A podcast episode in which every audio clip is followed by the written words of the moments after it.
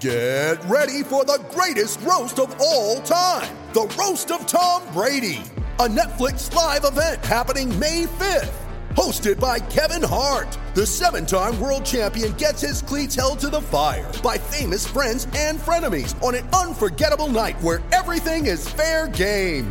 Tune in on May 5th at 5 p.m. Pacific time for the Roast of Tom Brady, live only on Netflix. You ready? Showtime. On May 3rd, summer starts with The Fall Guy. Let's do it later. Let's drink a spicy margarita. Make some bad decisions. Yes. Audiences are falling in love with the most entertaining film of the year. Fall guy. Fall Guy. Fall guy. That's what the poster said. See Ryan Gosling and Emily Blunt in the movie critics say exists to make you happy. Trying to make it out? Nope. Because I don't either. It's not what I'm into right now. What are you into? Talking. Yeah. The Fall Guy. Only in theaters May 3rd. Rated PG-13.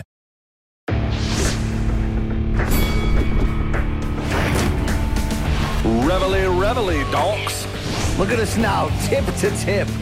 This is our life. This is our passion. That's the spirit we bring to this show. I'm Luke Thomas. I'm Brian Campbell. This is Morning Kombat. It's the 2nd of June, and we are back. Ladies and gentlemen, it is time for Morning Kombat. Hello, everyone. My name is Luke Thomas. I'm one half of your hosting duo from CBS Sports. My CBS Sports brethren on the other side of the screen, the King of Connecticut next to Apathy, uh, which makes me self titled the one and only BC, Brian Campbell. What's up, player? Luke.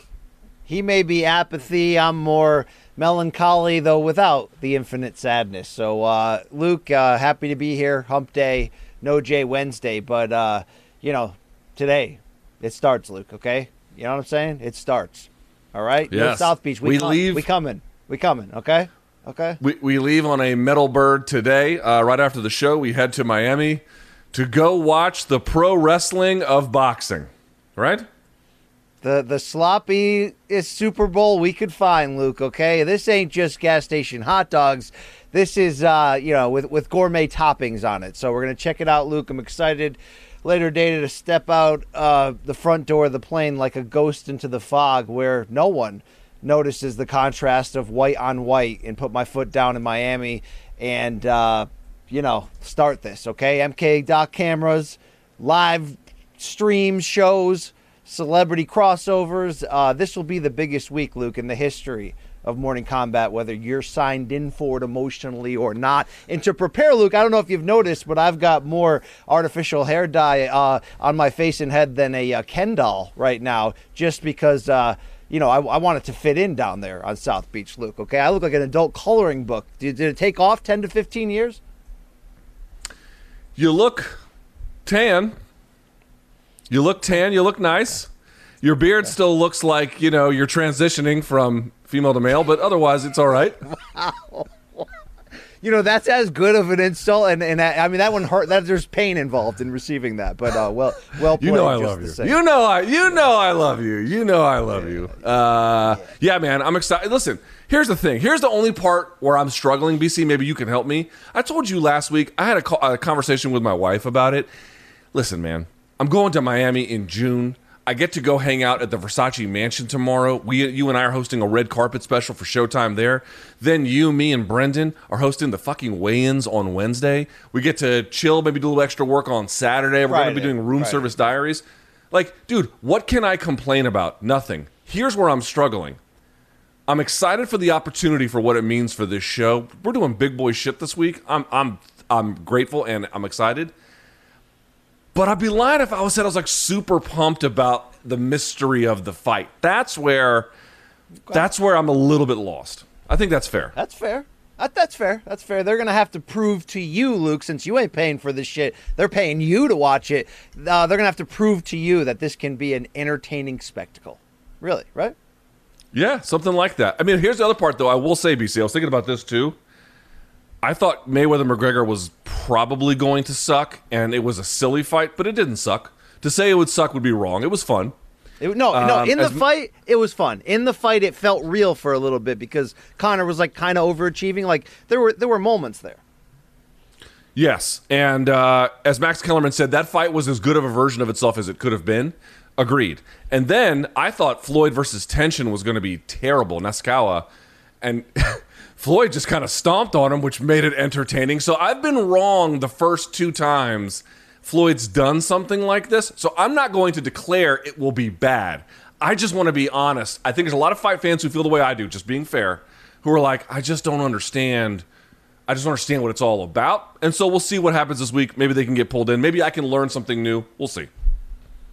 What a wild week, though, Luke. Okay, I mean Tito Ortiz steps down. Um, um, Jim Lampley's going to call fights on Triller. I mean, this is, a, this is a wild week for combat sports, so it kind of fits in perfectly to all things Mayweather Paul Sunday night, 8 p.m. Eastern only on Showtime pay per view. Was that a good enough promo? Do I get the do I get the check now?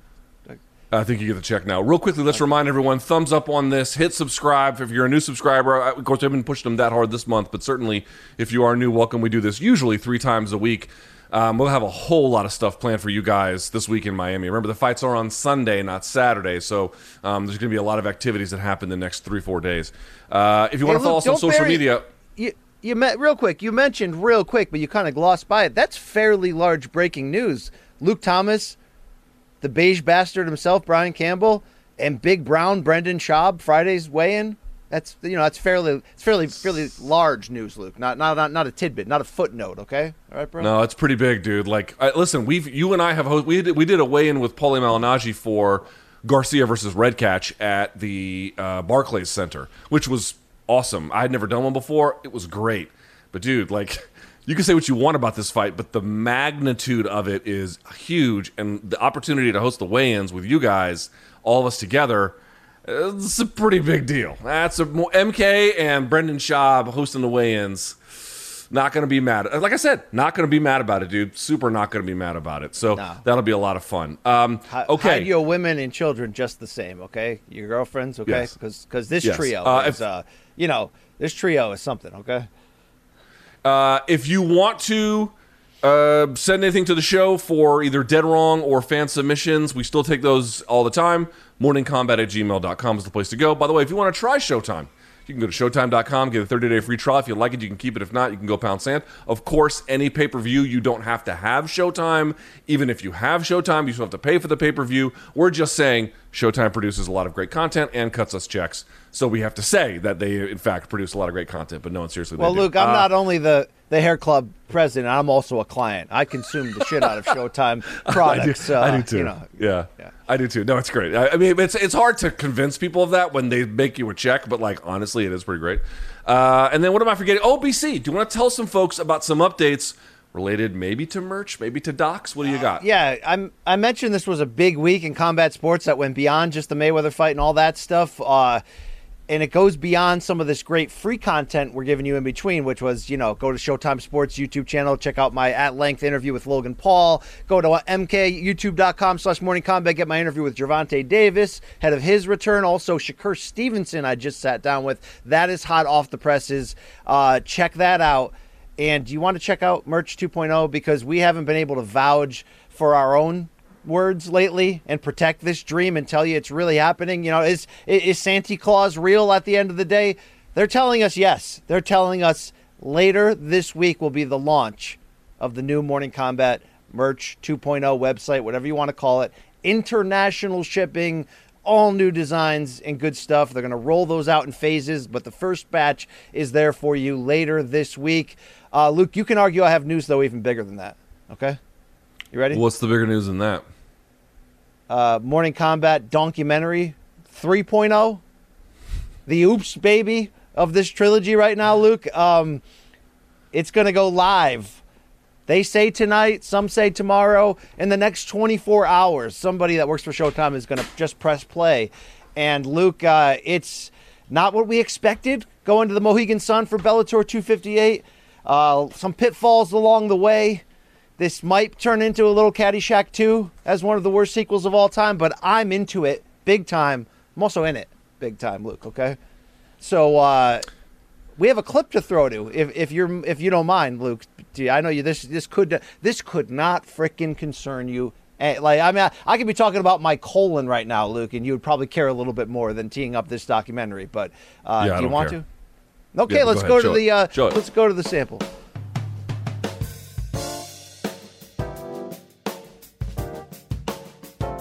Well, we are in Mohegan, Mohegan Sun, uh, here in Uncasville, Connecticut. We're here for Bellator 258. Yeah, we're doing coverage.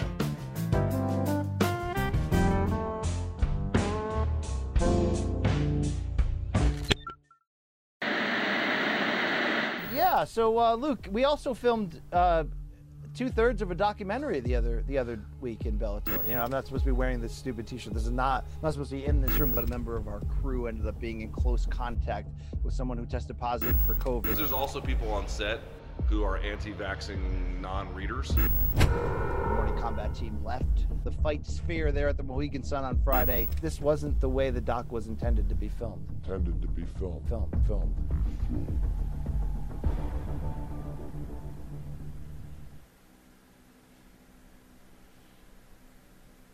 Wow, the sizzle on that, Luke. The frickin' sizzle on that shit, right? Did you feel that? I watched about seven or eight minutes of it yesterday. Not like seven continuous, but like I fast forwarded a little bit. It's Thanks. incoherent and it's just you rambling in a, Oh, a parking I lot mean- in Puerto Rico.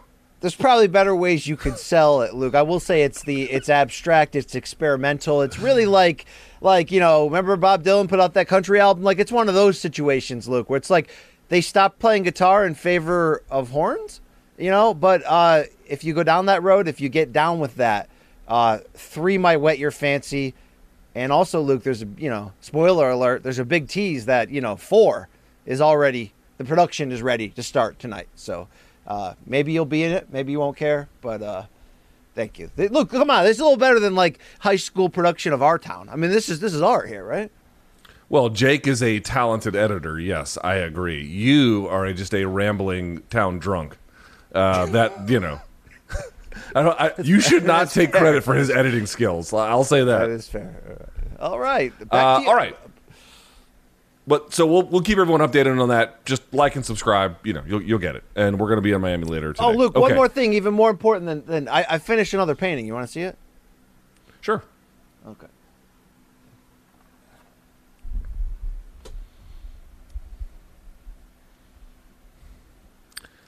Are these Doritos going in your belly and then fire going out of your rectum?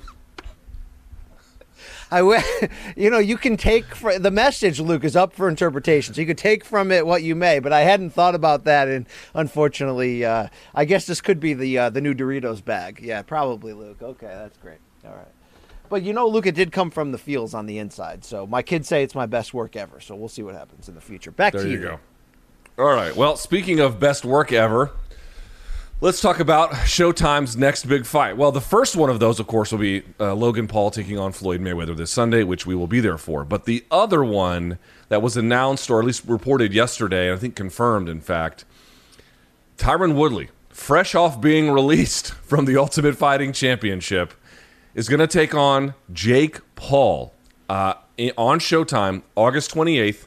I don't know if we know the location, but the bout will be at 190 pounds. And of course, it is not going to be an MMA bout. It is going to be a boxing bout. Now, BC and I sent back and forth our instant reactions to each other via text. We kind of had a little bit to say about it. But now that we've thought about it, BC, for about a day, let's get into it. What is your biggest takeaway from this news? Yeah, I'm gonna hit that one second. Just uh, on the on the date there, it was announced by Jake, like you said, it's August 28th. Uh, Stephen Espinoza, though the Showtime Sports president, did tell Dan Rafael yesterday that the da- date is going to change because there's also a uh, Showtime Championship boxing card that same night. David Benavidez is on it, so it'll be on another date in August. But that aside, Luke. Uh, look, this is big, and, and, and you know, and I get that there's a certain part of the population again that that are like, can you guys get into the mixed martial arts part of this show already? Can you stop selling your own stuff and then talking about the Paul brothers? But I, but like, it is really big news, and we can't yet take seriously, of course, as traditional boxing as Jake Paul for real. I mean, he's had three fights against non-fighters, but this is a larger step forward in the idea, Luke, of that us critically being able to know how good he is. And I also think it's really entertaining potentially on the way, not just the the little beef they had in the locker room. You know, J'Leon Love was a part of that in uh, Jake Paul's corner as well. But just the this is on paper. Look, if you really if you if you put aside the oh I'm better than this type of crap and actually look at the matchup. Uh, it's actually sneaky good matchmaking, Luke. Both to give Jake Paul a chance to, really show where his boxing game is at against somebody in Woodley who's obviously athletic and has knockout power, but you know, in an MMA sense, and didn't rely on his boxing, and, and certainly used the threat of his wrestling to make his boxing look a little bit better. Um, this could be a fun competitive fight, and I think it's the perfect one to take, a perfect bridge to get Jake closer to actually fighting quote unquote real fighters. So you know, uh, let, us not under, let's not miss one thing as I throw it back to you. Both Paul brothers did say with sincerity that you know, yeah, they're they're trollers, they're you know whatever. Uh, they're opportunists, all that. But they also want to try to bring, uh, you know, big fight purses to fighters who they feel like deserve it in, in the sport in general. And whether that's taking shots at the UFC or just being truthful, it is nice to see someone like Tyron Woodley, who, yeah, I know he's 39. I know he just lost a bunch of MMA fights in a row against elite competition, but he has a chance to make the biggest payday of his career, probably by far and maybe be in a competitive fight that he could win potentially. I don't know. Um, I also like to see that too, Luke. So I think there's maybe a little overplay on how bad this is for boxing, when in reality it's bringing a lot of attention to boxing, and it's a you know we you and I have gone back and forth. It's a it's a bubble that can only last so long before being burst. But uh, it's a good ass yeah. fight in that in that pre in that context, Luke. It's a pretty good ass fight. Well, he, here's where I'm at on this, BC, and I wonder what you make of this. I tried to. Th- uh, couple things. First of all, we did CBS Sports uh, HQ this morning, and they asked me like, "What do you think of what the Paul brothers have done?" And I'll say this: you know, if you'd said me the, told me at the beginning of the pandemic, when the not, the, not that the pandemic's over, but you know, we're on, we're riding the nice wave of vaccination, numbers are coming down, everyone knows the story. If you told me at this time that Jake Paul would have a signed boxing match on Showtime with Tyron Woodley, and Floyd Mayweather would have a signed boxing match, exhibition or otherwise, with his brother I'd be like, you're out of your fucking mind. There's no what? like that's never going to happen. And it did happen. Like here's why I'll give those guys credit. I am not consumers of their product. You know, i am not. I'm not ever going to think Transformers is a good movie, right? That's just not the way I'm built. But to put themselves in the position that they have, not just for this weekend or for that weekend in August, but to be able to build on this little operation that they've built that's n- not only is that not a small achievement, it's insanely lucrative, and they have retained control over their own rights and everything else throughout the entire process. It is it is remarkable. You just on that level alone, you could say whatever you want about their boxing ability, their humor, their haircuts, you name it. Say it. I don't I will not really get in your way.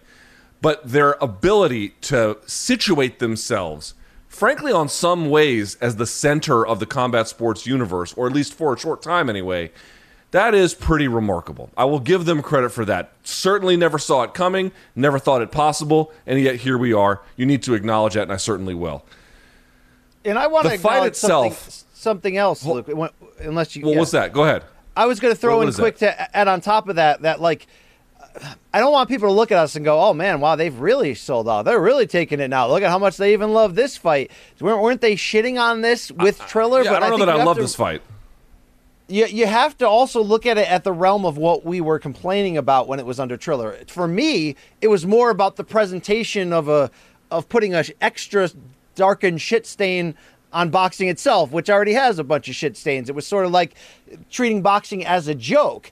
I wonder if, you know, a big part of Jake's motivation in coming to Showtime was the idea of he wants to be considered a legitimate fighter, not without the tag of former YouTuber, you know, whatever, but like he wants to be respected as a real boxer. I think, you know, maybe for him, the presentation of what's going on in Showtime boxing and pay per view is a little more serious. And I think that's true. These are being presented as serious, Luke, because they have the, because they're famous guys who are going to fight, but because also people hope to see a competitive matchup. I think if this can only be a shit, we talk about the bubble bursting. The bubble is going to burst when either Paul brother just gets, you know, beaten multiple times in ways where you're like, okay, the magic's gone, right? Or it could get right. burst that if this is too much of a shit show, obviously, if this doesn't even look fun and competitive and it's just all about shit, the burst is going you know the bubble's going to burst quickly um, so it was what i didn't like about the presentation of jake against ben askren uh, you know at some point you do have to understand you know you put it you say what it is you know we know what this is.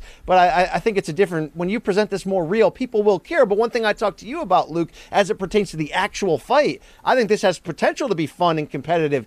If they're not unless it's just an early knockout and you, you really promote you know you really see how much jake has improved um, the bubble's also only going to last as long as these fights are like, well, it is kind of weird, but it could be a really fun and exciting fight, right? I mean, that has to end up being part of it. To me, this is a match making more in that direction. I mean, certainly more than Floyd versus Logan, even.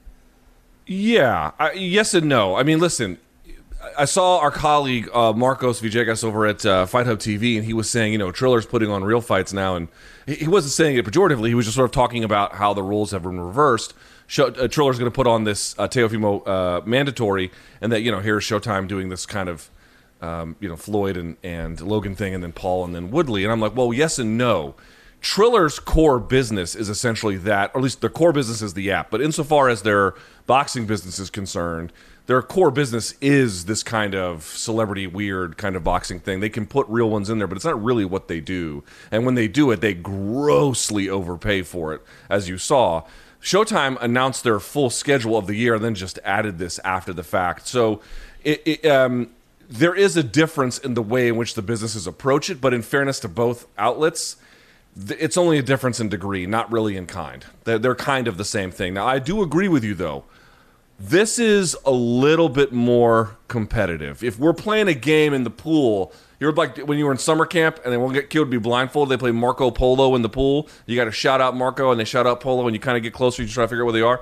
Getting a little bit closer, getting a little bit warmer. I feel like this is Paul is taking on, at least in this case, like with Askren, it was retired athlete who had a bunch of injuries, who was never a good striker, and also kind of old and, and whatever. Now he's getting one that's got some problems. We, we thought he should retire from MMA. He is a real athlete, but he's long in the tooth, and boxing is simply not what he does. The only part about this, BC, is I can't get in the way of this one. I mean, Train's left the station on this too.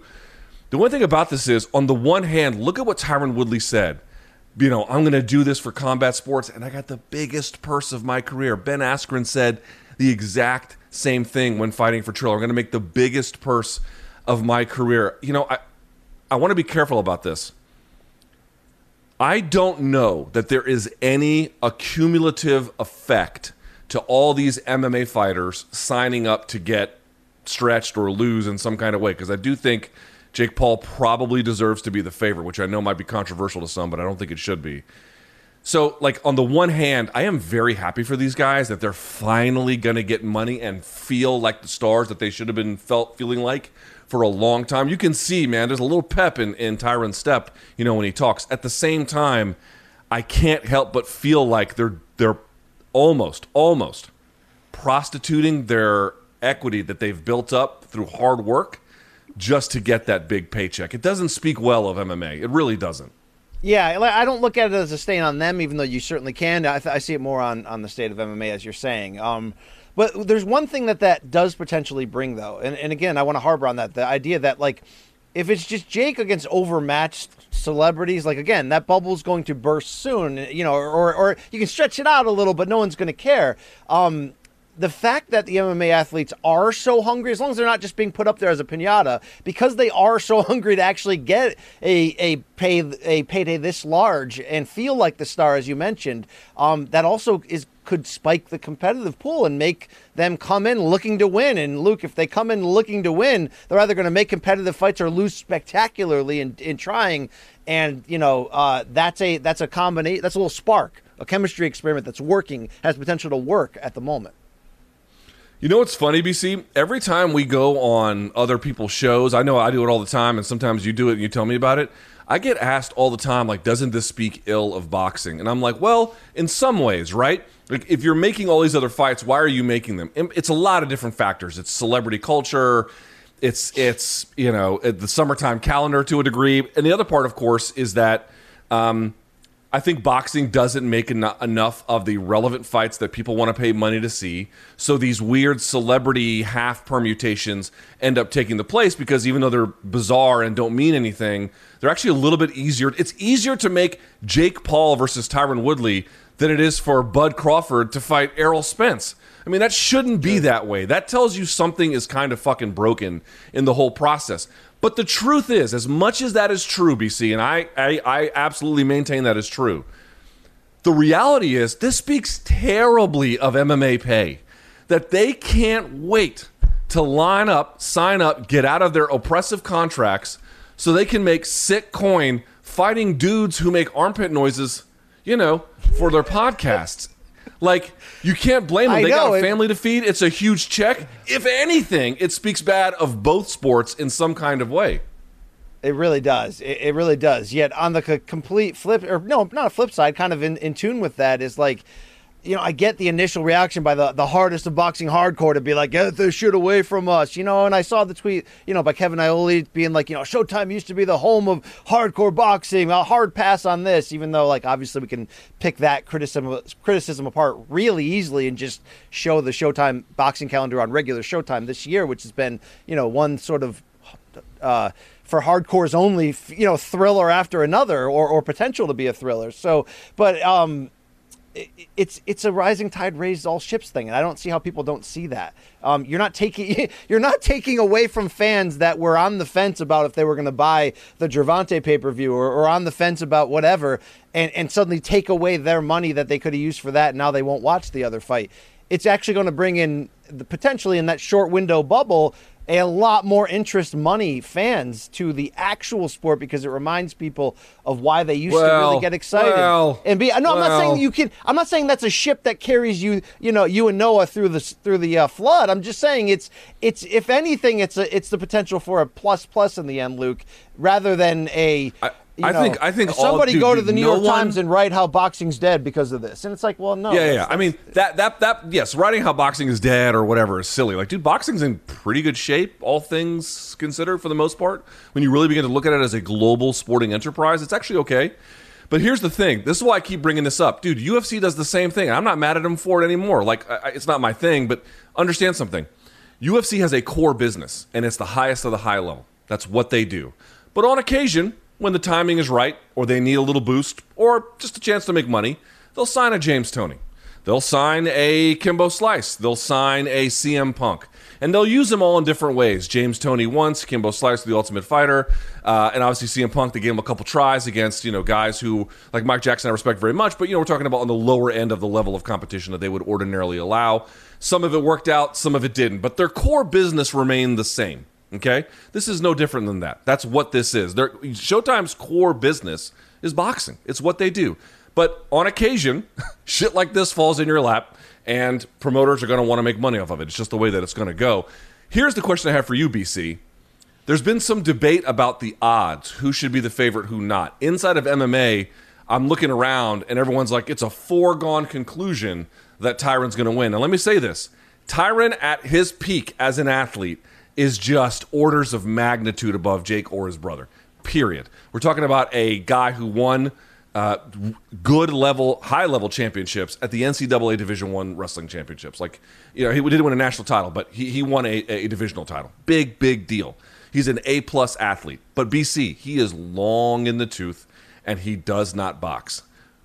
Who should be the favorite? No, no, it, it should be Jake, and I think people also need to realize this, the potential size difference too, in the fact that Jake's been operating in that like 190 to 200 sort of sub cruiserweight area for boxing weight classes. You know, technically light heavyweight, but but pushing really cl- close there, and uh, or maybe you know I, I actually forgot the, the exact window of what where cruiserweight ends at the moment. It's right in that midst right there, and yet Tyron was fighting at 170 in UFC. So you take the age and freshness advantage, the size difference, and you know the fact that he's been doing actual technical boxing and game planning with legitimate sparring partners and trainers. Now, I'm not here to you know obviously completely vouch on how good he is through three fights against various novice celebrities, but uh, you know he seems to be further from a technical standpoint. And at the end of the day, that's how these type of you know one-off crossover type things are going to be won unless the person on the other side can land an absolute bomb. And I, you know, Woodley has that potential to do that, no question. But uh, that that instant transition into just traditional boxing with no kicks or the threat of them or takedowns to set it up, I don't see how Jake couldn't be the favorite. You know, for, from a we want to make money here as as as uh, as line setters and you know odds makers. Here we go. Breaking. Here we go. Uh, Dana White spoke to Mike Swick. Here's what he says about Tyron Woodley. This is from UFC President Dana White. Quote, Woodley doesn't look like the Tyron Woodley of the past who was putting everybody to sleep. He hasn't won a fight in three years. He's going to be 40 years old. But I will give it to Jake Paul.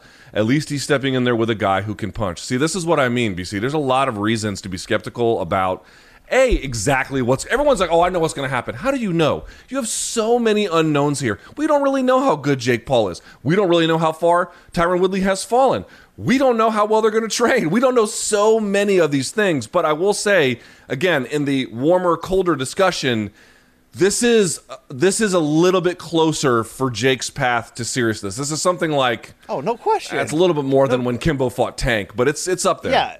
It, seriously, it is. But yet, you also see, as we just li- lined out, laid out, the, the brilliance of the matchmaking from the standpoint that Tyron can look, because I mean, he looks young and he's jacked. He's going to look a lot more dangerous than maybe he actually is when they finally fight. But Luke, I don't want to live in a sensitive, overly PC world and get all up in each other's feelings here.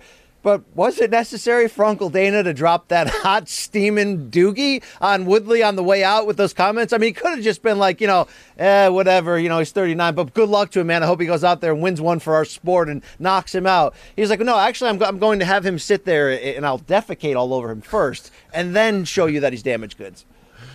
I'll, I'll say this, man. Listen, if we're gonna book fights like this, you know, uh, uh, any promoter, if, UFC is gonna book fights like with CM Punk, if, if whatever, if you're gonna book fights like this, you can't run from the criticism. You just kind of have to let it breathe. You have to kind of let it be what it is. People are going to have their say about it. Yeah, could Dana have been nicer about it? Sure. Is Dana wrong?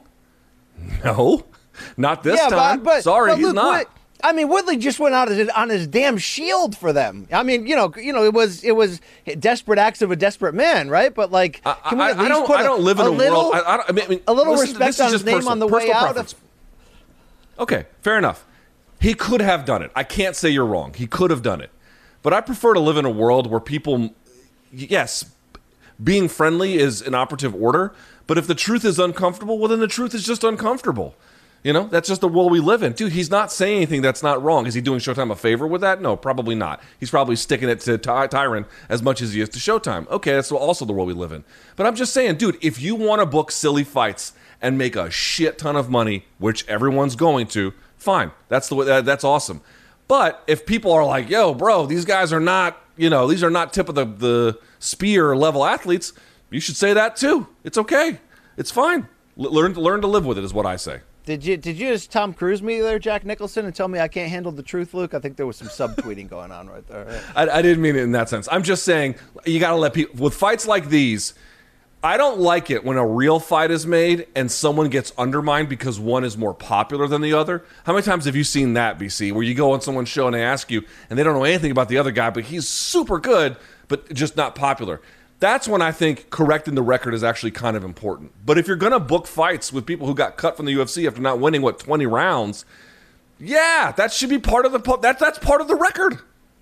I got two quick uh, on the same topic, and I, I agree with you on that regard. Um, in terms of uh, Jake Paul and the in the the type of matches, you know, you saw Michael Bisping just came out and say he actually turned this fight down. He claims that he was offered what like half a million, and I think that's a bad look given what we know about his eye now. Even though you could argue maybe that's even an even uh, you know more competitive fight potentially from a boxing standpoint than Woodley. But what level, if Jake wins this uh, under good circumstances?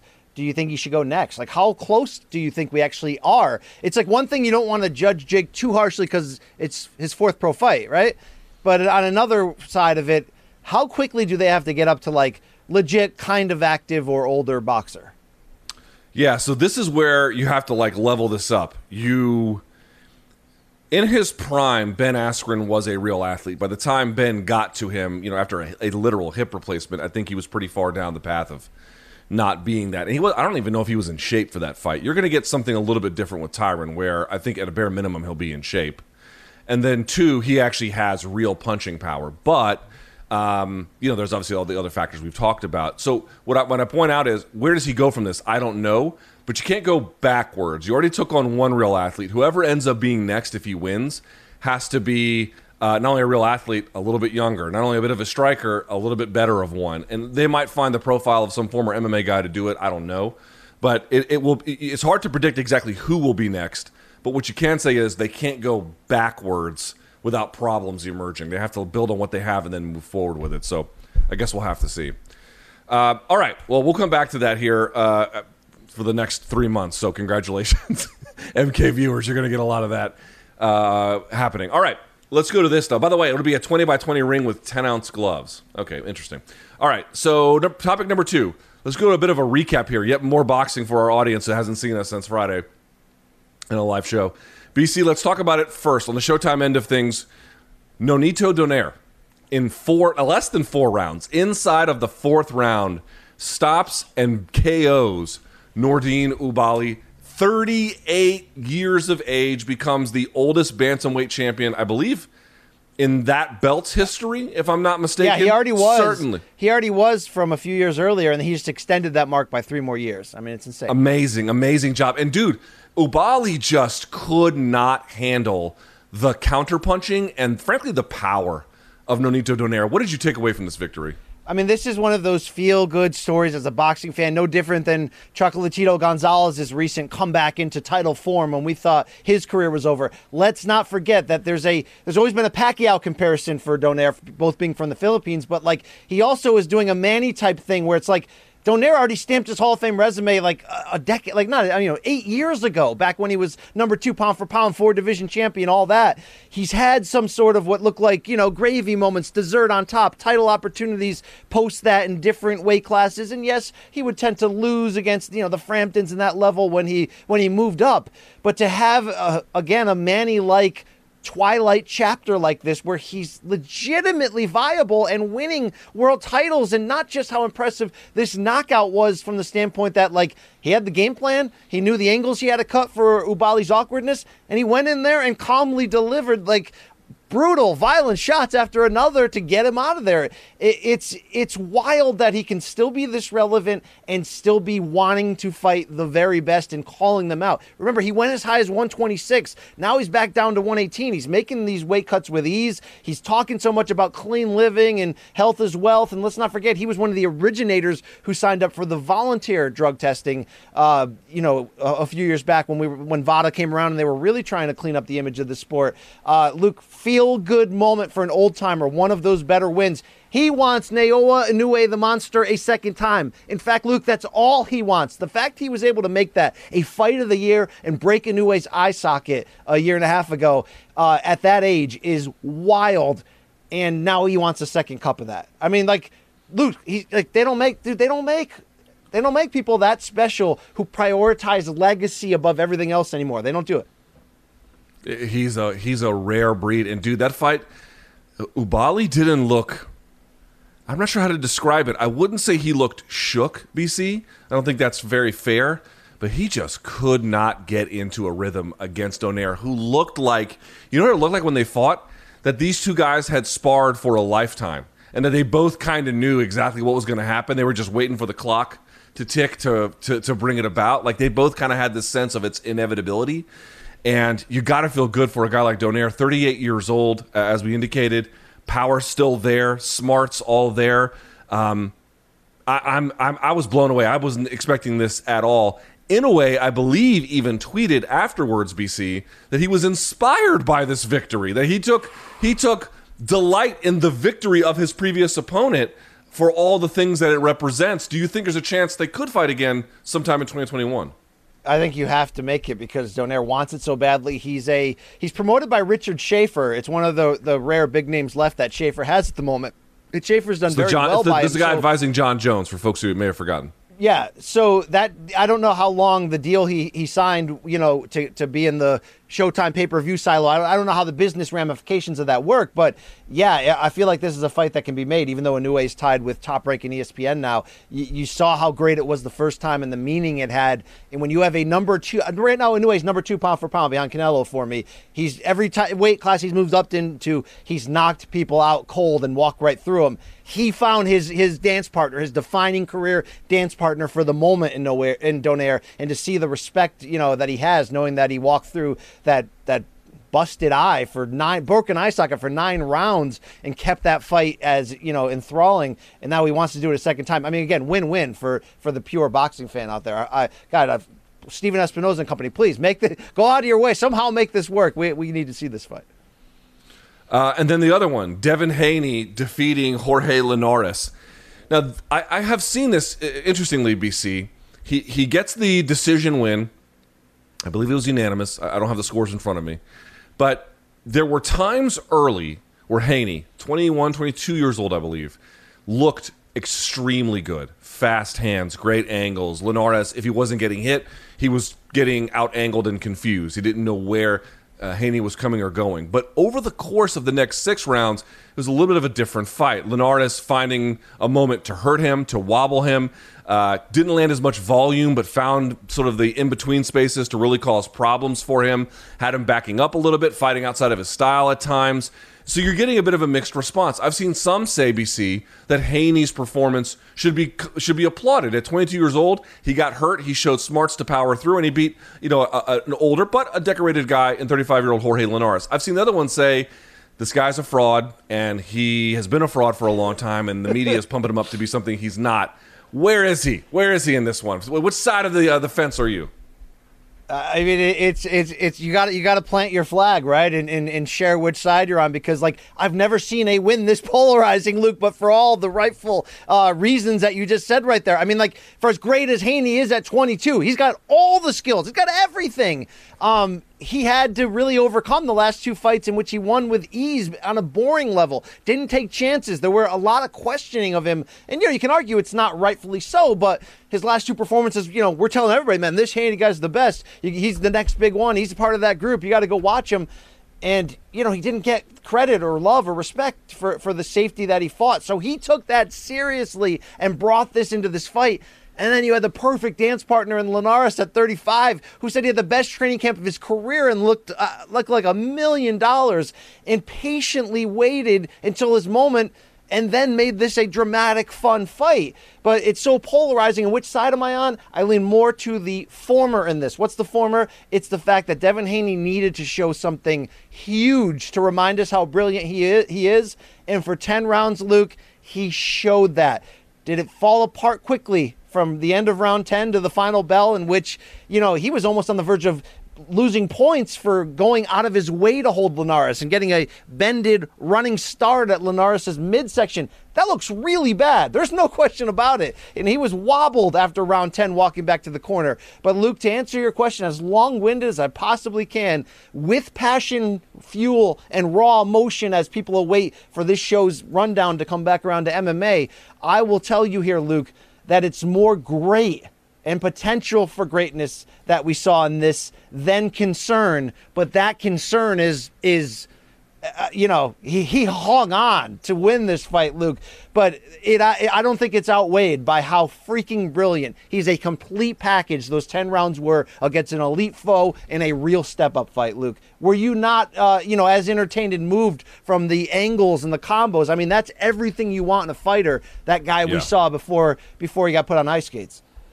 I think I think everyone is partly right here. Like when people say Haney is brilliant, you know, there's rounds where you could point to and be like, "Is this not brilliant?" Especially for a 22 year old, and the answer is 1,000 percent yes, 1,000 percent. I think you had texted me after like the first four rounds and being like, "Dude, Haney's on fire." I was watching too, and I, what did I text back? Yup, sure is. He looked awesome. And then the flaws showed up. Here's where I would I'm going to split the difference. He's 22. 22 years old. Now, boxing maturation happens earlier in someone's career. We talk about, for example, Vettori coming to the UFC at 23 and then 27. He's a lot different. But that's because the skill acquisition happens a little bit later in their athletic life, and there's so many different things you have to worry about. It just takes a lot of time for that all to come together. Boxing's a little bit different. They start a lot younger, it's one discipline. They usually get to a, a level of technical maturity earlier on. That said, at 22, he still hasn't reached all that the, his full potential of maturity and ability.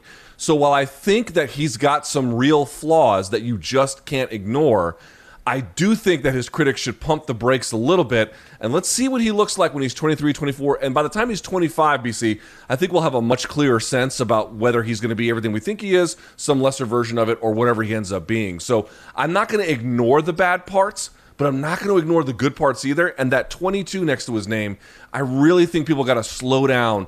Just give him a little bit more time. If by 25 he still looks like this, which is still good, by the way, but if he looks like this, okay, then you can say, hey, man, he's just not going to raise to that next level. Fine. Yeah. But now, I mean, it's not- not that fair.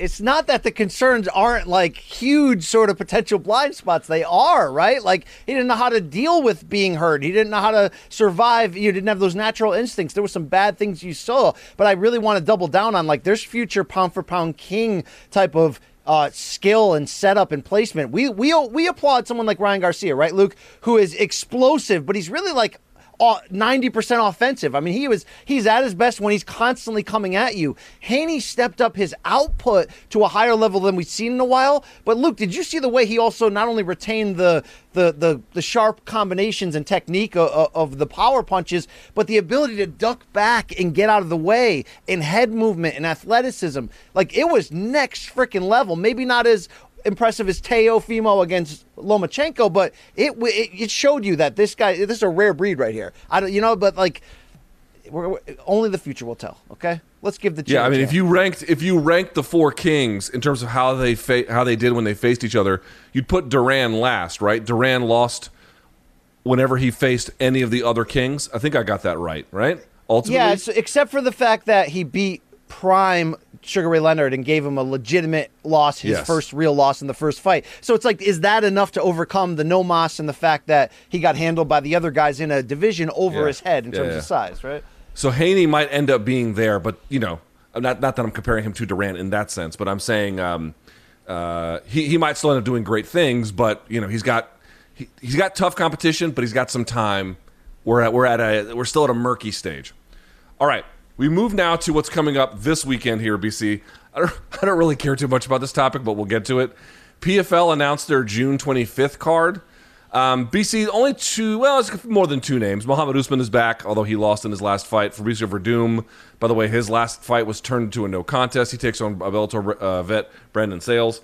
But Kayla Harrison taking on Cindy Dandois, the Belgian, I think. Um, not not a super competitive fight. Uh, yeah, they're doing the best they can with that you. weight class. Let, let me ask yeah. you from this standpoint, Luke, and, and I think you were going down that road of uh, I'm trying to give PFL complete benefit of the doubt because I think they've over, you know, over given on what they promised. I, I, they've surprised me. I'm into it. Uh, how much of a threat at all? I mean, is Dan Dandois a better shot of winning this than Leslie Smith against Cyborg? No, probably a lot worse. Um, you know, Dandois has some decent grappling, but you know it would take a. Would, listen, if she, I, I saw Matt Serra beat St. Pierre, but Matt Serra was you know high level Renzo Gracie black belt. He had had some good wins and some good competition against some tough people, but obviously that was quite surprising. So I just mean to say, you know, I lived through that. I've seen insane upsets. Okay, is it possible in that sense she could do something? But dude, the level I can't here's the big difference. It's less about mat time and what skills they have per se, although that's obviously a big component. We're talking about two completely different levels of athletes. I mean, dude, I, have had Kayla Harrison in studio. Kayla Harrison will fuck you up fast. She is. Are you talking about me personally, or, or or people like me, Luke? B- both, both, dude she's not to be trifled with. And then when you add in the fact that she's the most decorated judoka in American history, you know how good she is on the ground. She's working with Mike Brown and ATT. Yo, they're gonna. It's gonna have to be a fucking miracle for her to lose. And I'm not even blaming PFL, right? You got what you got oh, with no. the weight class and whatever. It's fine, but. Uh, well, look, Kayla yeah. Harrison is, is must see. T- I think she's become must see TV every time, and you add in the the the uh, recent change of personality to be so outright and almost cocky and calling for things that she's she could have her own almost you know quasi Rousey 3.0 type run here of straight dominance where you're kind of just tuning in to see how quickly she could destroy people. So uh, uh it's not not a you know uh, a, a, stance against the matchmaking. You know, it's a tournament system. They're doing what they're doing, regular season, all that. But uh, I, am interested just the same, even if it's not as jumping through the screen, Luke. Um, so thank you, PFL, for continuing to uh, enter this conversation, right, Luke? This larger MMA one of things we actually care about. Yeah, somewhat uh, about like co-main event. Ali Isaev taking on Renan Ferreira. Uh, Ali Isaev hasn't fought since 2019. One of these sort of standouts through the PFL. Very, very good fighter. Um, I believe this will be heavyweight contest. He's probably worth paying attention to. Um, and then again, Muhammad Usman, Kaitlin Young, longtime Invicta matchmaker, competitor herself, is actually on this card. So there's some decent uh, names and some things worth paying attention to. But not not the most exciting event I've ever seen in my life. Luke, did you watch episode one of the UFC's Ultimate Fighter Ortega versus Volkanovski please. last night? Yeah, no. I mean, I mean, I, what what would what on earth? I mean, I'm not even doing a bit here. Like I'm trying to like demean it. If people like it, go watch it. But absolutely no, I did not watch that. No. I'm trying to commit to watching it. I haven't started, of course, so maybe I'm 0 for 1. Uh, just because I want to follow the storyline of Ortega Volkanovski, you know, as close as possible. And, you know, from a personality build and setting the storylines for this fight and all that kind of stuff. Um, I hope that part's entertaining, Luke. I don't know if it can keep me there, though. You know what was the problem for my ingestion of that, Luke? And, you know, you can call me anything, right? I didn't watch Scarface until what, like two weeks ago for the first time. Do you know what I watched half of for the first time last night, Luke? Uh, Debbie does Dallas. No, The Godfather. I don't know if you've ever seen this uh, Italian uh, mafia uh, instant classic of maybe. Dude, I don't. Uh, the internet, the internet either is listening to you or they recommend to us the same thing. Because right after you were like, "Yeah, I saw Scarface for the first time," I turned on Netflix and it recommended to me Scar- Scarface. So either that's the same rec or they're listening to us. That probably pro- they're probably listening to you right now. Uh, but I will say, Luke, that uh, I mean, again, it's like saying, "Hey, I haven't had a chocolate milkshake in my entire life. Oh, here's one. Oh my God, this is like sex in a cup, right? I mean, this is amazing. Yeah, Luke, it's I'm halfway through and it's the greatest film I've ever seen, like probably by far. I mean, look, this is like the '92 Dream Team of of lead acting, right? Like this is like something I I, I couldn't I you know it's it's like again you being this ignorant I'm 42 and I've never seen The Godfather. I mean seeing I'm only halfway through it I'm telling you it, uh, someone should have shook my shit you know 25 30 years ago and was like it's a rite of passage you know as a film fan like watch this. It's it's like uh, you know here's here's a cure for polio right? Like ta take it you know eat it whatever. Uh, but Luke it's it's like way better than I assumed it would be By the way, PFL is um, on a, the uh, 25th of this month, not this weekend. All right, BC, quick moving transition, on. no Luke. sell. You're, you're not even. You're just a complete no sell. You're not like, yeah, man. Sonny's a badass. My, if I could be anybody in this world, I'd be Jimmy in BC, I- I- 1972. I, I, right? I know this might come as a surprise to you, but I need to see the doctor before I go to Miami, and I don't. Not the most current movie to discuss, maybe. Well, I respect Um, Luke your your need for health, and I want you to meet me in Miami. Meet, you know, later tonight. Uh, you know, don't please don't sacrifice. Don't bogart the art here. I mean, come on, Luke. You know, I'm not. I'm not trying to do that. Uh, but okay. But let's get to this one because it's kind of interesting. Another MMA topic, so our fans will love it. But it's a sad one, or at least an uncertain one. How about that? Certainly uncertain. Zabit Magomedsharipov, who has been one of the top featherweight, not merely prospects, but contenders for some time now, he's not coming back anytime soon. So, according to um, his manager, Rizvan Magomedov, he has health problems, Zabit does, specifically with his immune system. Magomedsharipov will not return to the octagon until these problems are resolved. These problems prevent Zabit from fully preparing for fights. In fact, in the near future, Zabit must postpone, excuse me, surgery to resolve these problems. And then it'll, it will be clear whether he will be able to continue his career. First of all, a couple things here, BC. Number one, if they can't do surgery on you because they're worried about your immune system, that's serious. I mean, I don't, I don't know that it's like Yeah. uh, a condition that's untreatable, but that's bad. That's really bad. And the second thing I'd say is, BC, obviously the goal is to get back into the octagon. They're making it clear, but they're also making it clear that they don't know when it's going to be or even if it's going to be. How do you react to this?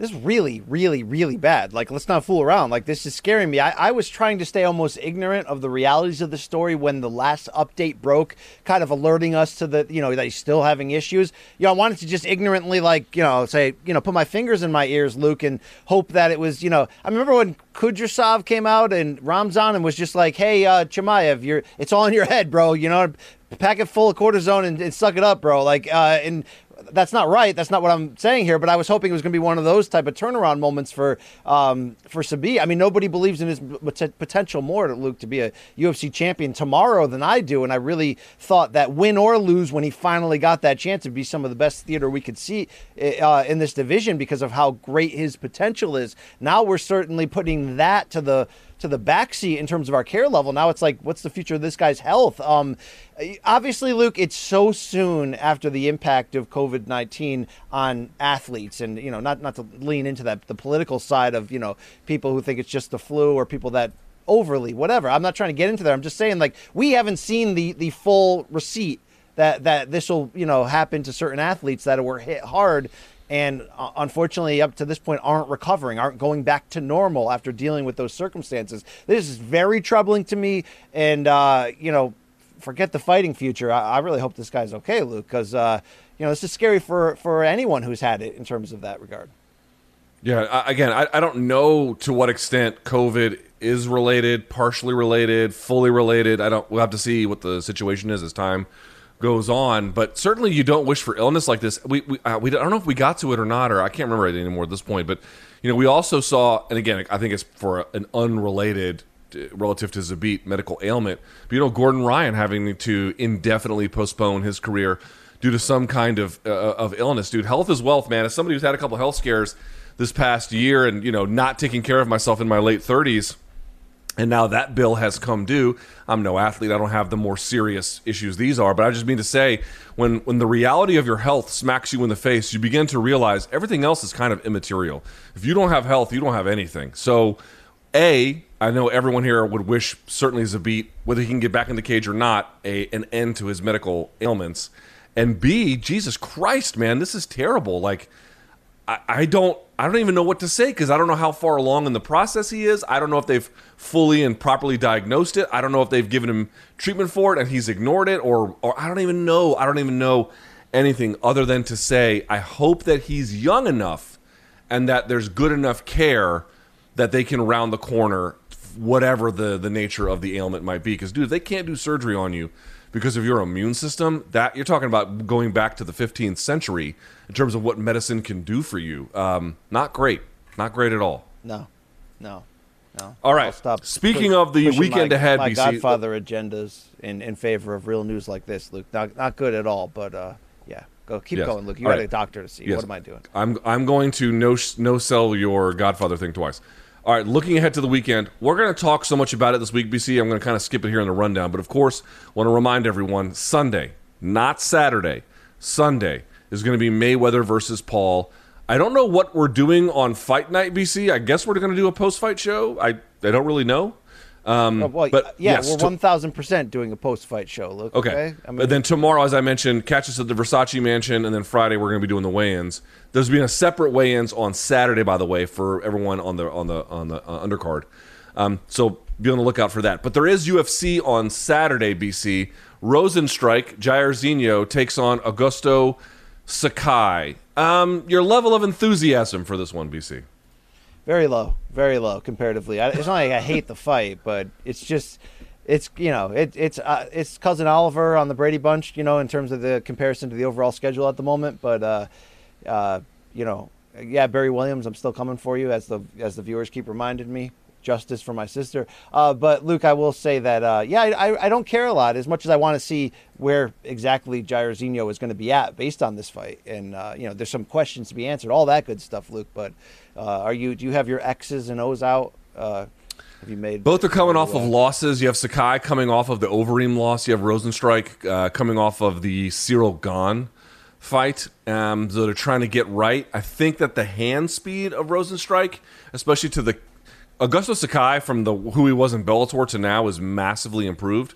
But he's still a little bit uh, by the numbers, whereas I think Rozenstruik is a little bit more free flowing. That should make a difference in terms of shot selection, which should make a difference in terms of who gets hurt, hurt more over the course of that fight. But Sakai could take him down, in which case, you know, Rozenstruik's get ups are not that great. So um, that's a winnable fight in either direction. The one that I've got my eye on, BC, we no one talks about this kid, and every time I've seen him, I've been impressed. Um, even when he had a couple of tough moments, and he's the real deal in terms of prospects. Miguel Baeza is going to take on Santiago Ponzinibbio. Now, Ponzinibbio was gone for two years, came back, fought the Leech, lost. And so now he's taking on Miguel Baeza. Baeza is a black belt, young guy that his uh, teammates pejoratively, but you know almost still lovingly call him Chocolate Thunder, I believe, or some Puerto Rican Thunder. I got to get his name right here. I want to make sure uh, it's Caramel Thunder. Excuse me, Caramel Thunder. Dude, he is awesome, and even when he's had tough moments, He has battled through. He's undefeated. Here's his UFC run. On the contender series, he beat Victor Reyna by unanimous decision to win. It was a catchweight fight. His opponent had missed weight. Then he debuts against Hector Aldana, TKOs him in two. Matt Brown, TKOs him in two. Takashi Sato submits him inside two. He's from MMA Masters, smart kid, hard nosed fighter. I like him a lot, man. I think he's got future title contender written all over him. That's a tough fight. That's a tough ass fight for him. So I, I'll be interested to follow that recommendation and watch it. Luke, I tend to care about the sloppier stuff. Like I, I, Walt Harris versus Marcin Tybura, and the co-main is certainly going to tell us where Harris is at. But uh, am I wrong to be this excited about Tanner Boser against Ilir Latifi? I mean, that's the kind Yeah, of that's a good kind one. Of slot, That's a good one. Kind of sloppy shit I'm into. Also, Montana De La Rosa, the women's flyweight, in potentially that preliminary main event against uh, against Lipski. Luke, I, I, I've been watching her development, and uh, she's becoming a good fighter. Luke. Uh, Francisco Trinaldo on the prelim cards taking on Muslim Salikhov. That should be fun. And then if you're into it, Makwan Amirkhani back on this card as well. Uh, the rest of it, you can take it or leave it. Uh, also, uh, coming up this weekend, BC, I don't have a strong opinion about it. I can't imagine our audience gives a fuck about the vacant WBA interim heavyweight title fight between Daniel Dubois and Bogdan Dinu. But if you'd like to tell them about it, you may. No, WBA, stop scamming the system with all these extra belts. Just stop, like, like, like, fucking stop it already. Like, like, you know what I mean? Well, more on that later in the show, Luke. God. All right, real quickly, let me get this read in. Hey, Morning Kombat listeners, Luke Thomas here, and I want to let you know about what's on CBS Sports HQ this week. As always, Well, CBS Sports. HQ is the network to start your sports news day at 8 a.m. Eastern, by the way, with Morning Buzz, an hour of highlights, news, and all the day's needs to know. And come back or leave us on all day at 6 p.m. when we break down all the night's action and release dozens of picks from the best analysts and cappers in the sports world. And this week is a fun one. The Que Golazo crew will be in Denver reporting all week on the CONCACAF Nations League and all things U.S. men's national team. And our pal Pete Prisco will be on HQ dropping his annual top 100 players in the NFL list. That's on Tuesday. But something tells me there's going to be talking about it all week. Of course, Tuesday's already passed. This read is no longer relevant. And of course, we'll have Paul Mayweather coverage. Actually, it's Mayweather Paul. College football recruiting updates, Belmont Stakes picks, and all the things hockey and NBA playoffs. How to watch HQ? It's easy. Go back to Tuesday, you'll fi- figure it out. Otherwise, go to your Roku, Apple TV, Fire TV, any of your connected TVs, and look for that CBS Sports app. Fire it up. Check out HQ, the only 24 7 free sports streaming network that's back in time. Yes? Luke, Okay. You know, we Very could good. we could dress that whole read up a lot better. We could almost make it a little like acting skit back and forth and trick the viewers and listeners into like into our little sneaky web and then, you know, hey, Kid Golazo, it's great and all that stuff, Luke. Wait, that wasn't a repeat of the uh that thing, right? That was I was just having fun there with that voice, Luke.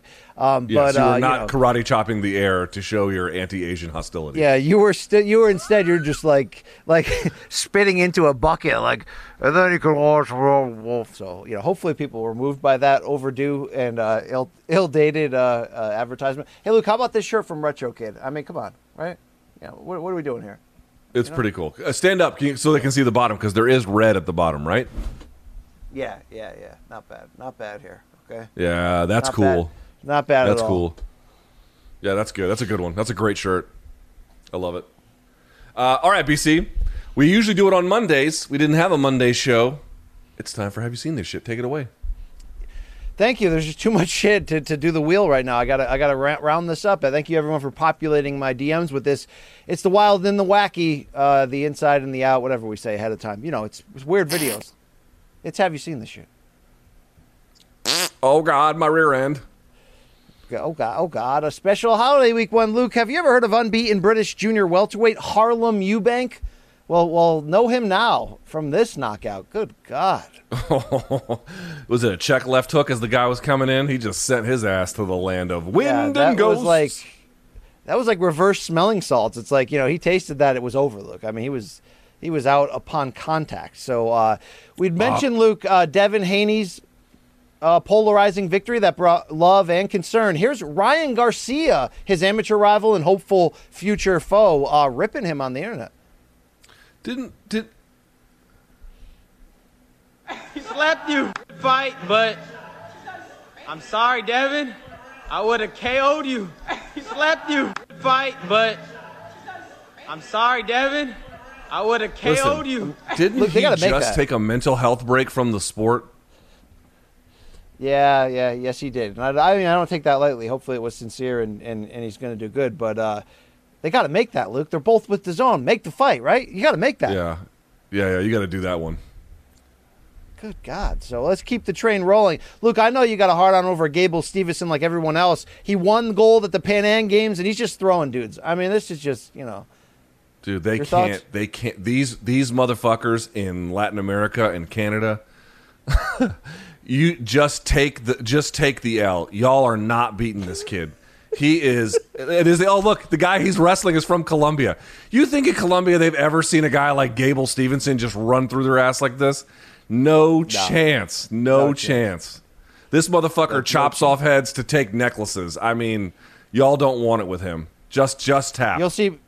You'll see much more competitive matchups in the crowd at sporting events, which is a good transition period. We had a few of them here, Luke. Two chicks at one time at the old brand new Comiskey, Luke. Check this out.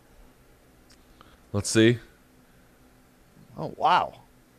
Oh, she's got a Oh, guard though. Sox, Let's right? see. Let's see the guard. No, no, was that an arm Dude, it's like a game. Dude, you know what it is? It's like a game of Twister where someone won't give up. I had left hand red.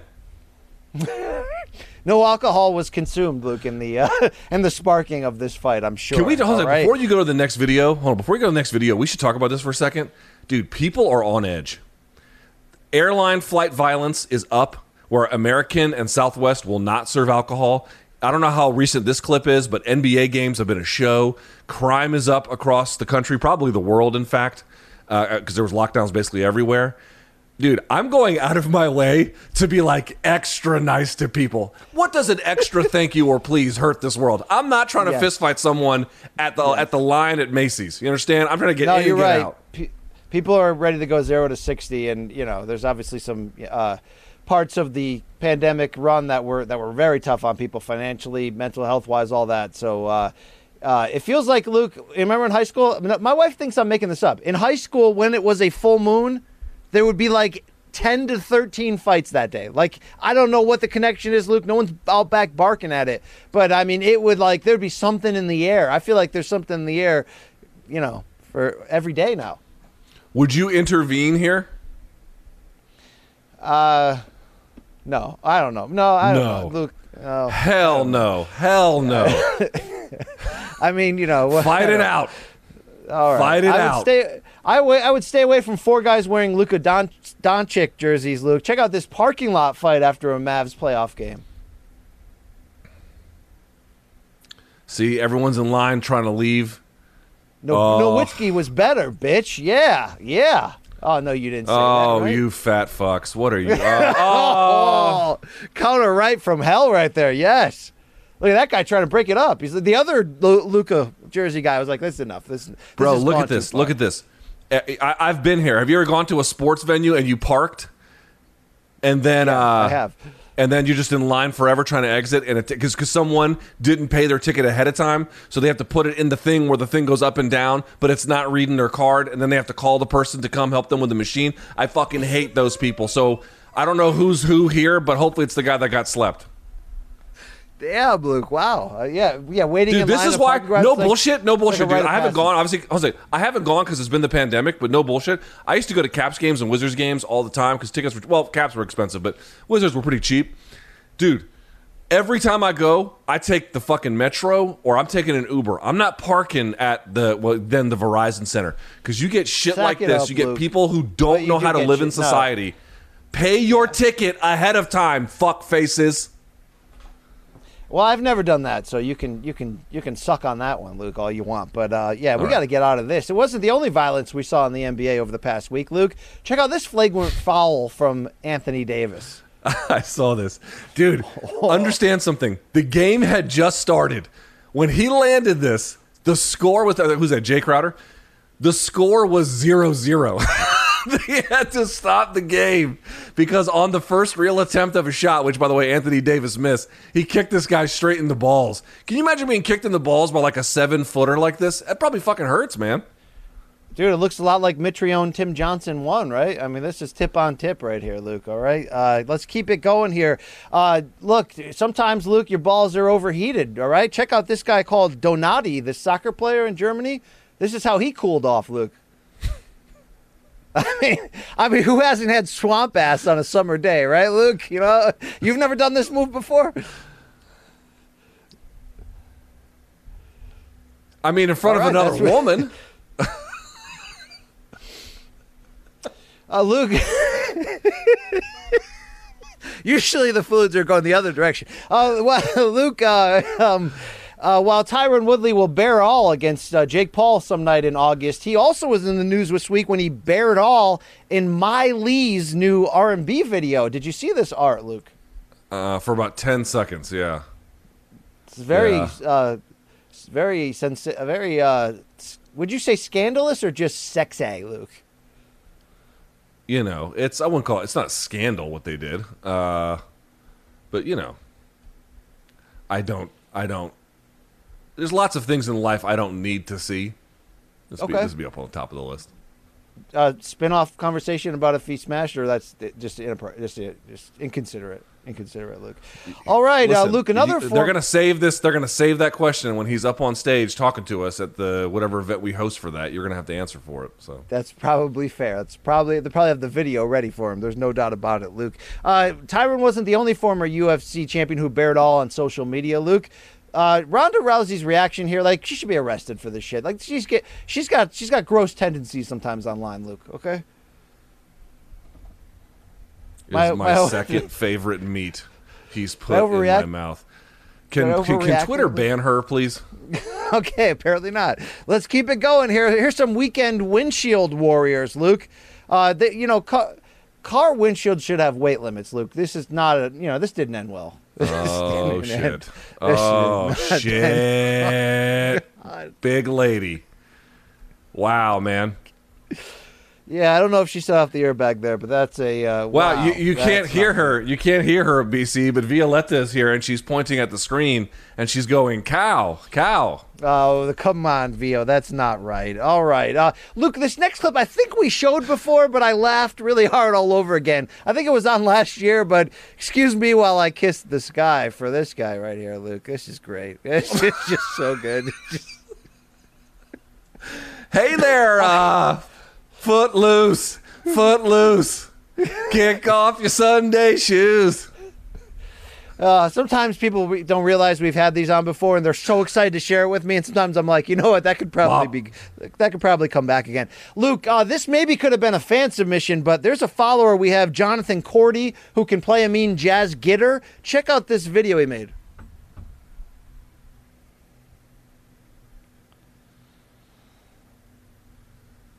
It's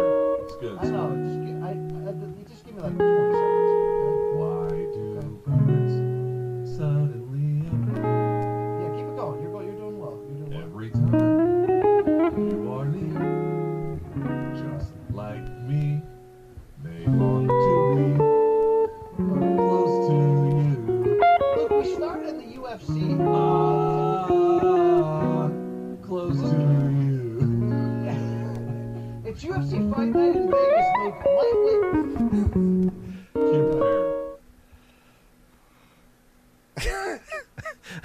I don't know where why the Brendan Schaub pick is there at the end, Luke, but that's some web scream level planning and execution, correct?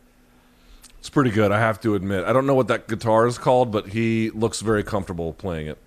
Yeah, I didn't know this guy Cordy was the next Al Di Meola, so shout out there on that on playing those jazz licks. Uh, Luke, time for some white people, right? They always make us laugh. Uh, Luke, we can turn anything these days into a bong, right? I mean, look. First of all, this guy's great. Just look at him, Luke. But uh, I mean, he's got he's got no teeth. Oh Jesus Christ! oh boy, oh boy, that's something. Oh so- Jesus! oh boy. Is this the uh, this this is Florida, right? Yeah, I don't. are, those, are those Volusia County plates over there? Where is that, Luke? Uh, Miami. yeah, I mean this is this is the kind of dude I saw a story once for Florida Man. We had a show on my we had a game on my uh, old radio show BC called Florida Man, not Florida Man, and they would read us headlines. And there was one. It was a guy who was like using an animal to like a bong, very similar to this one. But what really got him done was that he went to a park and was kicking swans in the head for karate practice. That got him hemmed up. So here we go. This gentleman right here must be that guy. some people think, Luke, you're racist because you don't like uh, the crazy white people who show up on, the, on this segment every week, Luke. No, no, no, no. I, I, uh, I'm not racist. I'm just quite hateful against um, basically every person, but especially people like this. Well, Luke, the uh, Fresh Prince is so excited about lifting weights with gloves that he wants to dance for you about it, Luke. Just rubbing it in on you, right? I know people always send me shit like this guy's wearing gloves. I'm like, yes, and they pee sitting down. This doesn't change anything. Oh, well, you wipe standing up, so I wouldn't get too deep in that conversation. I, I- un, unlike you, I don't walk around shifting my rear end because it's itchy all day. I'm good to go. I'd like to see you challenge to fight every man who lifts weights with gloves on if you're going to take that stance that hard. Here's another one, Luke.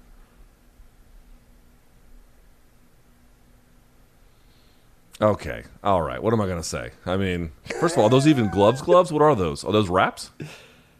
I don't know, Luke. But Is that it, is it a video or is it just a still image? I think it's just a still from his Instagram account. Po- I can't quite see because the picture's not great. It's possible those are just wraps. But when I see Khamzat, I'm gonna have to have a conversation with him. Like, look, Khamzat, you're the manliest man I know. You gotta let go of the gloves, player. We Yeah, gotta get you. yeah. No one taught this man right. I gotta, I gotta help him. All right. I bet you Khabib doesn't use gloves. I bet you that uh, hardcore. All right, Luke. Uh, look, I don't like, you know, it's summertime, so people are going to, with the loud engines and motorcycles, are going to jack up the noise. But do you have, it's at some point, does game respect game here, Luke? Watch this trick this guy pulled off in like a full dresser. Uh, not easy, Luke. Yeah. Do you know what they call them here in this part of the country? There's No. actually a movie about it. They, uh, a real movie. They call the a documentary. They call them Twelve O'clock Boys, and you see them all over the place doing this. I mean, this is This like is common in Baltimore. I mean, you're asking Baltimore's to got a lot of die. these. It's like free solo climbing Yosemite, right? Like you, you know, you're asking to die, but this is pretty. Uh, the technique is strong here, Luke. The the force is strong. Yeah, I mean he's not wearing a helmet and he's doing something incredibly dangerous. If you lo- I, I, so I wanted to get a motorcycle when I was like 26, 27, and then I looked up the accident rates and the insurance rates uh, for like young men, uh, let's say 18 to 29 or so who have motorcycles, dude, they all get in fucking crashes one way or the other. So Luke, you, you know, may have you like just this kind of lost thing, good luck, but- huge man card points with most of our audience. I, I'm not saying like like I I mean I grew up with my dad owning like you know five six motorcycles at a time. It just wasn't my thing. But people are going to hear you bring up that and and and, and they're going to write bad things about you in the comments, Luke. Yeah, I don't care about that because, dude, listen, here's the thing riding motorcycles, even me, getting tattoos, blah, blah, blah, none of that stuff really makes you a man. And being bad about risk management is not manly unless there's a very good reason to do it. This guy probably has been hit in the head with an axe handle or a tire iron too many times to know better. So I forgive him. Wow. All right, Luke. How about we try something much safer, like skateboarding, Luke? All right, skate or die season. Oh, Check this out, Luke. It's going to be tough on the old uh, ball and chain. God, oh my God, that is uh, collect call for you, sir. That is something, right? Wow. Yeah. you know what? You know what? That is that is not. You know, listen. If he can't breed later, I, I consider that a win-win. Oh, now you're calling this natural selection, Luke? Let's keep it rolling here. Uh, see, skateboards are not only dangerous for you, Luke. They're dangerous for your friends as well. Oh no! Oh no! Oh God! I mean, yeah, yeah. Hold that! Bah. Yeah, that is that is a chin checking moment right there. Uh, wow. Uh, oh, look at the look at the oh my oh wow! I didn't see this part of the video. That dude. Oh, there's some. Yeah, Hold that shit, bro. surgery. Yeah, that's bad. That's bad. All right, let's keep it going, Luke. This has got to be a reminder of what your life used to be like, living single in New York and D.C., coming back home from the bar. You know, you get knocked down. you, you don't get up again, though, Luke. All right.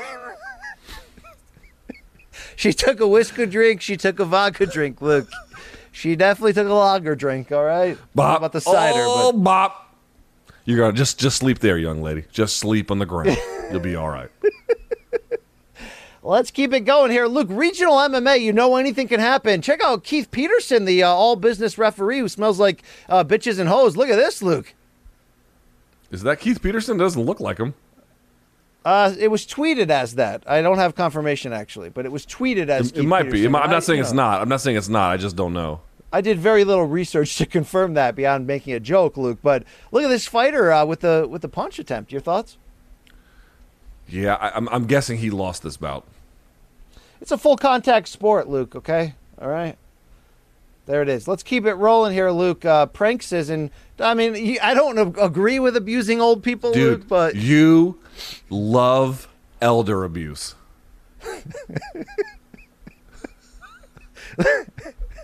Luke, I'm gonna guess it's not the first time that's happened to her, Luke. Right? Yeah. All right, all right. There's there's Luke's uh, grandma. Here's Luke's father. Uh, every time Luke tries to update him on the goings of his career. Yeah, yeah. Although he wouldn't even put on the effort to put on the shirt, so that wouldn't work either.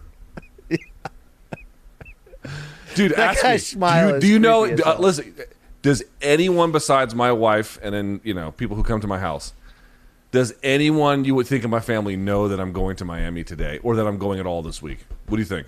Nah, no, no. Your brother does no idea. He doesn't care, Luke. They He's don't have. They don't. They, if I took a flight to the Maldives or maybe even Mars, they wouldn't know. They legitimately would not know.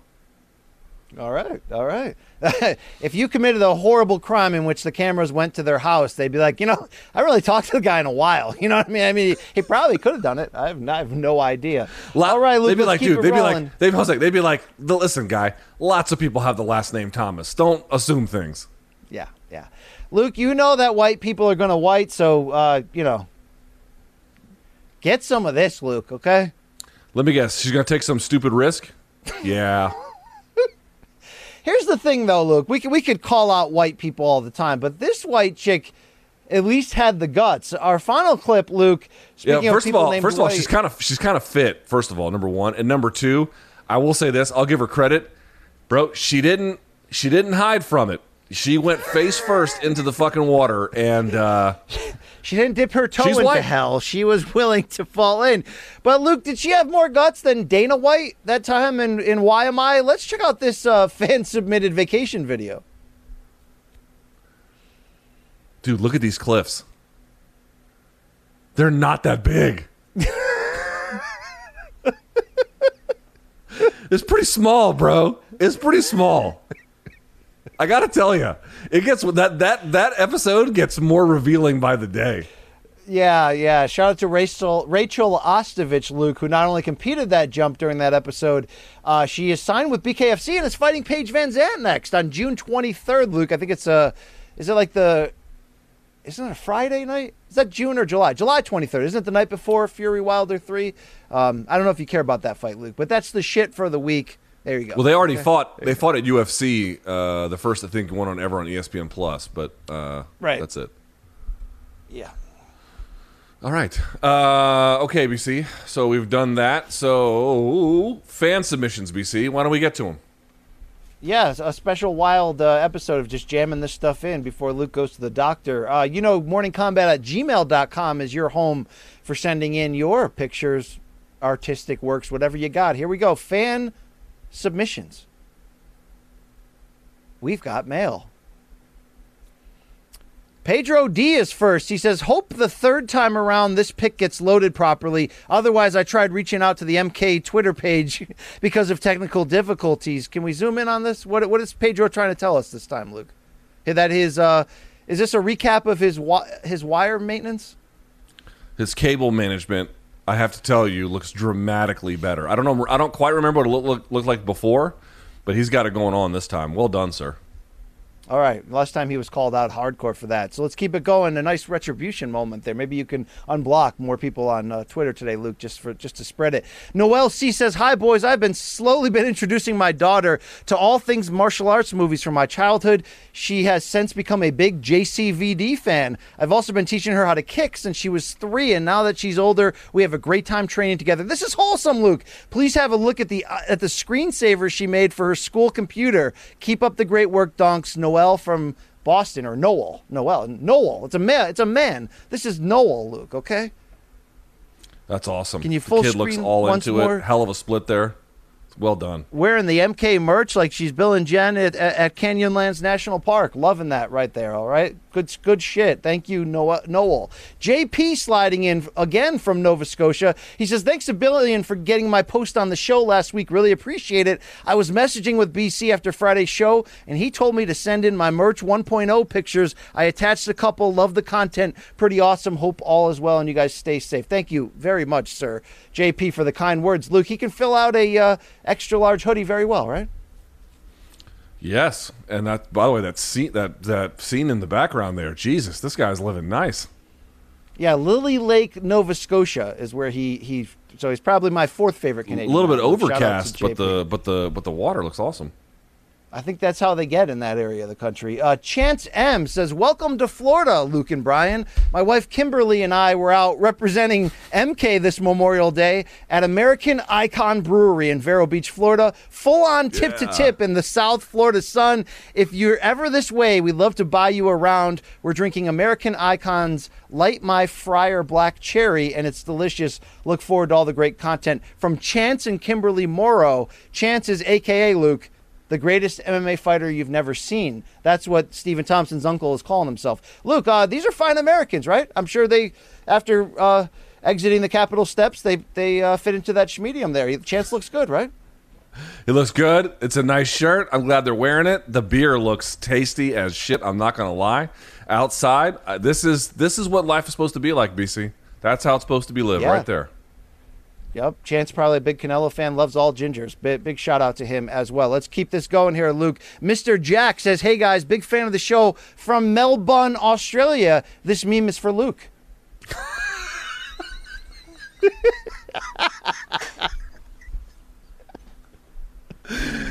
Yeah, dude. Yeah, that is fucking great. Get the fuck out of my house, ho. Yes. That's well done. Well timed too. Uh, Animesh S says, "Hey Luke, showing this younger self pic from Marine Days on the live chat." I don't, know if, I don't know if you know this yet, BC, but uh, someone asked me on the live chat, like, don't you feel like you're a fair, like a human human life version of uh, Brian from uh, Family Guy? And there's a lot of overlap that you just sort of couldn't ignore. So I said yes. But in reality, what they were doing with this picture was, dude, I showed a picture of my wedding day. And I, I said it on the chat. I'm like, look, man, I'm not saying this is Luke Rockhold, but I am saying from this to now, I'm you know I'm aging like it's a contest. I'm so fucking washed, it's unbelievable. But that's a funny little Photoshop. I, I like it. It's good. One more for you. It's Todd M. He says this could be the official drink of Morning Kombat, or maybe even MMA.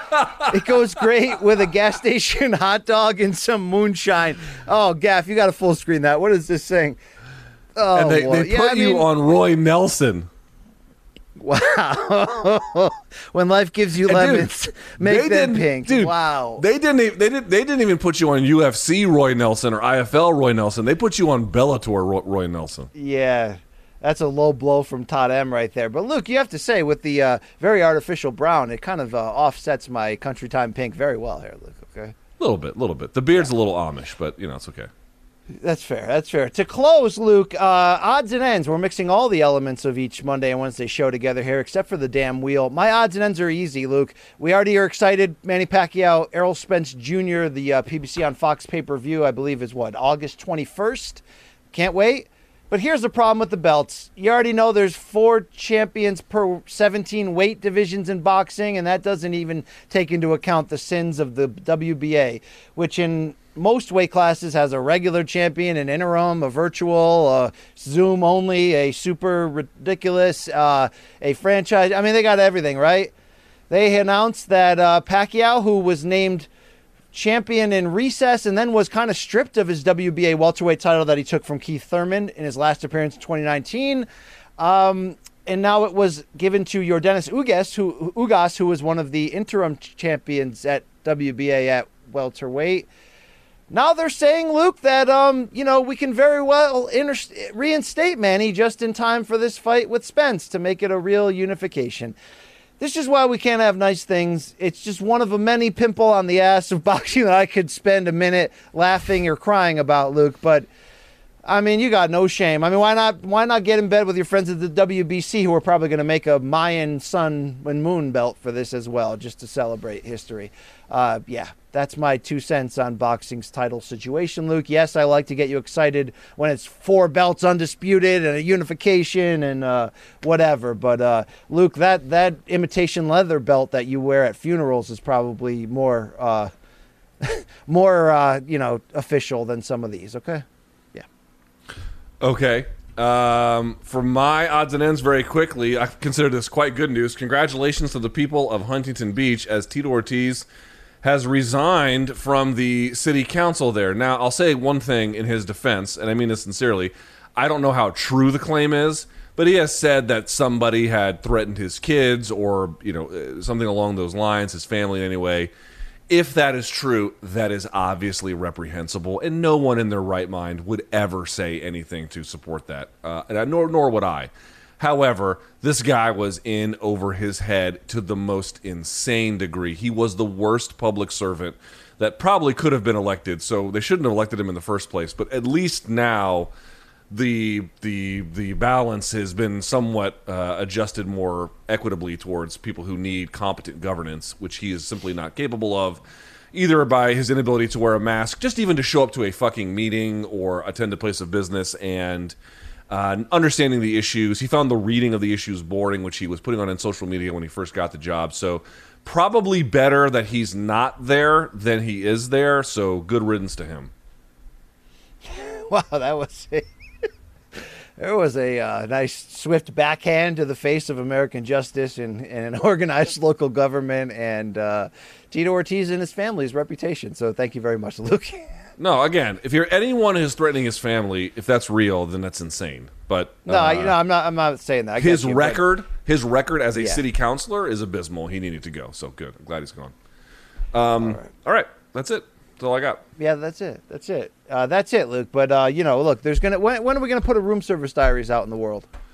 So I was thinking about this. Not tonight, but I think tomorrow night we'll record it because when we record it later in the week, we're way too washed and we don't have any energy. We need to do it right after the day where we're on the Versace red carpet at the Versace mansion, excuse me.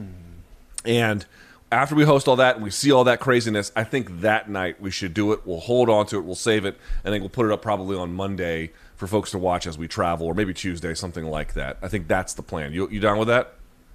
I'm down with that. I, what time? Do you know what time that stream starts? I want to make sure our fans realize this will be on the live on the uh, I believe the Showtime Sports YouTube channel. It's your boys here from Morning Kombat hosting a like a media red carpet gala type event at the Versace Mansion and uh, in Yes. South Beach there, Luke. And we're going to be dressed ridiculously and going to having a lot of fun while also chatting with Floyd Mayweather, chatting with Logan Paul, talking with the, you know, those associated with this fight. There's supposed to be some celebrity appearances potentially. So this could be a, a fun shit show, Luke, uh, ahead of this fun fight. 1 p.m. Eastern. 1 p.m. Eastern. It'll be on the Showtime Sports YouTube channel. I wish they would do a simultaneous one here at MK. I don't think that they will. So, Showtime Sports YouTube channel, 1 p.m. Eastern tomorrow. That'll be Thursday, June 3rd. Me, BC. They're calling it the official main event media availability with Floyd and Logan Paul at the Versace Mansion. So, um, that's where we'll be. That's where we'll be. Two white dads take over South Beach and they're washed. So more news at 11. Can't wait. Don't Yes. miss. Nothing. Nothing says more Miami than two overweight white dads. That's great. Uh, Doc 3.0 Morning Kombat's uh, Mayhem at Mohegan, whatever they're going to call it. Check that. Check for that in the next uh, day. No, next 12 hours maybe. Uh, yeah, our merch line is coming, but you know you're not going to believe that until you see that. So I'll make you a believer. All right, thank you. Okay. Uh, as a reminder, if you want to try Showtime, you can. Showtime.com, 30 day free trial. If you like it, you can keep it. If not, you can bounce. You've already seen the email. Here we are on social media. We'll be updating everyone on social, whether that's Twitter or Instagram. As you'll note, we have slightly different names between them, so please take a screenshot or give us a follow if you haven't already. Morning Kombat, mercifully, same name everywhere. Email, Twitter, Instagram, uh, and YouTube, youtube.com slash morning kombat. Uh, and that's it for right now. We have a ton of stuff to get to this week.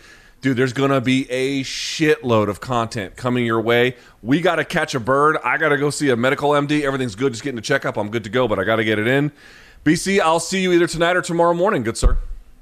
All right. Hopefully you got a COVID ass test. Luke, get that area cleaned up too. Okay, please. Hey, I'm a stander. Don't worry if it's clean back there for me. You are the one with the dirty old butt cheeks. All right, that that is. All right. Sorry, Gaff. For that. Gaff, for, end the for show. Malka, for Showtime, for CBS Sports, I'm Luke Thomas. Until next time, all your gains be loyal.